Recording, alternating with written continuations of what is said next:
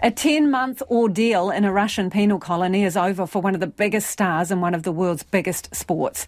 American bas- basketballer Brittney Griner is back in the US tonight after a prisoner swap with a Russian arms dealer.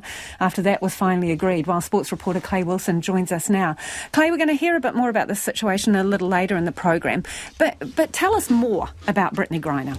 Well, you mentioned that basketball's her yep. sport, and she really is one of the big stars in this sport. She's considered by some people, in fact, to be the best women's player ever to pick up a basketball and play the sport. Helped by the fact that she's six foot nine, she's more than two metres tall, so you know that obviously helps in a sport like basketball. But she, because of that height, she was a, a star as a child, and then pretty quickly become But, went on to become a, a, star as a professional. She was the number one pick in the WNBA draft when she entered that competition in 2013. She's won that WNBA title. She's an eight time All Star. She's won two Olympic gold medals, so it's a pretty long list of achievements she's racked up.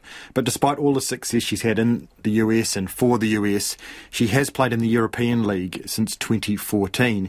And the reason for that is that the WNBA players can make up to five times more money in their off season playing in these European leagues like Russia mm. um, as they can playing in America. It's a fight that's ongoing with the WNBA there in the US.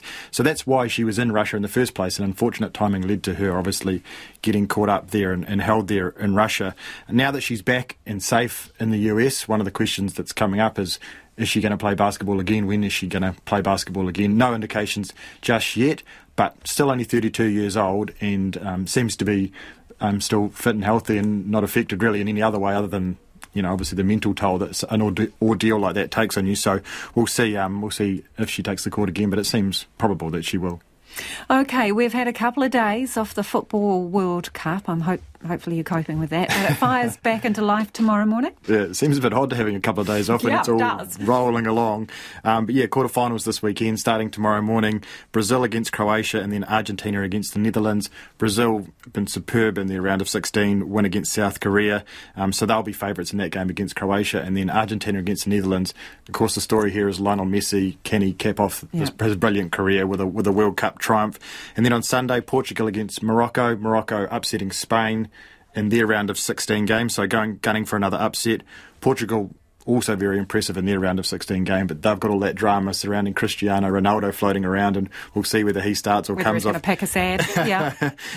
Could see more unfold there, and then really the one with the most hype is the last one on Sunday morning, eight o'clock, England against France, the old enemies. We know the history, of course, that these two countries have, not just in sport, but uh, going a long way back in general. Um, they were both really strong in their round of 16 games. You'd have to say France, probably based on results, have the slight edge there, but England a lot of talent, and we know the enormous expectation that comes with that England football team when it gets to this stage of a World Cup. So, um, yeah, eight teams left, and I guess this is the stage where it really starts to get pretty interesting.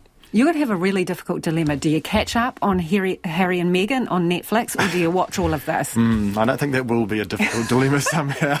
Thank you, Clay. Have a great weekend.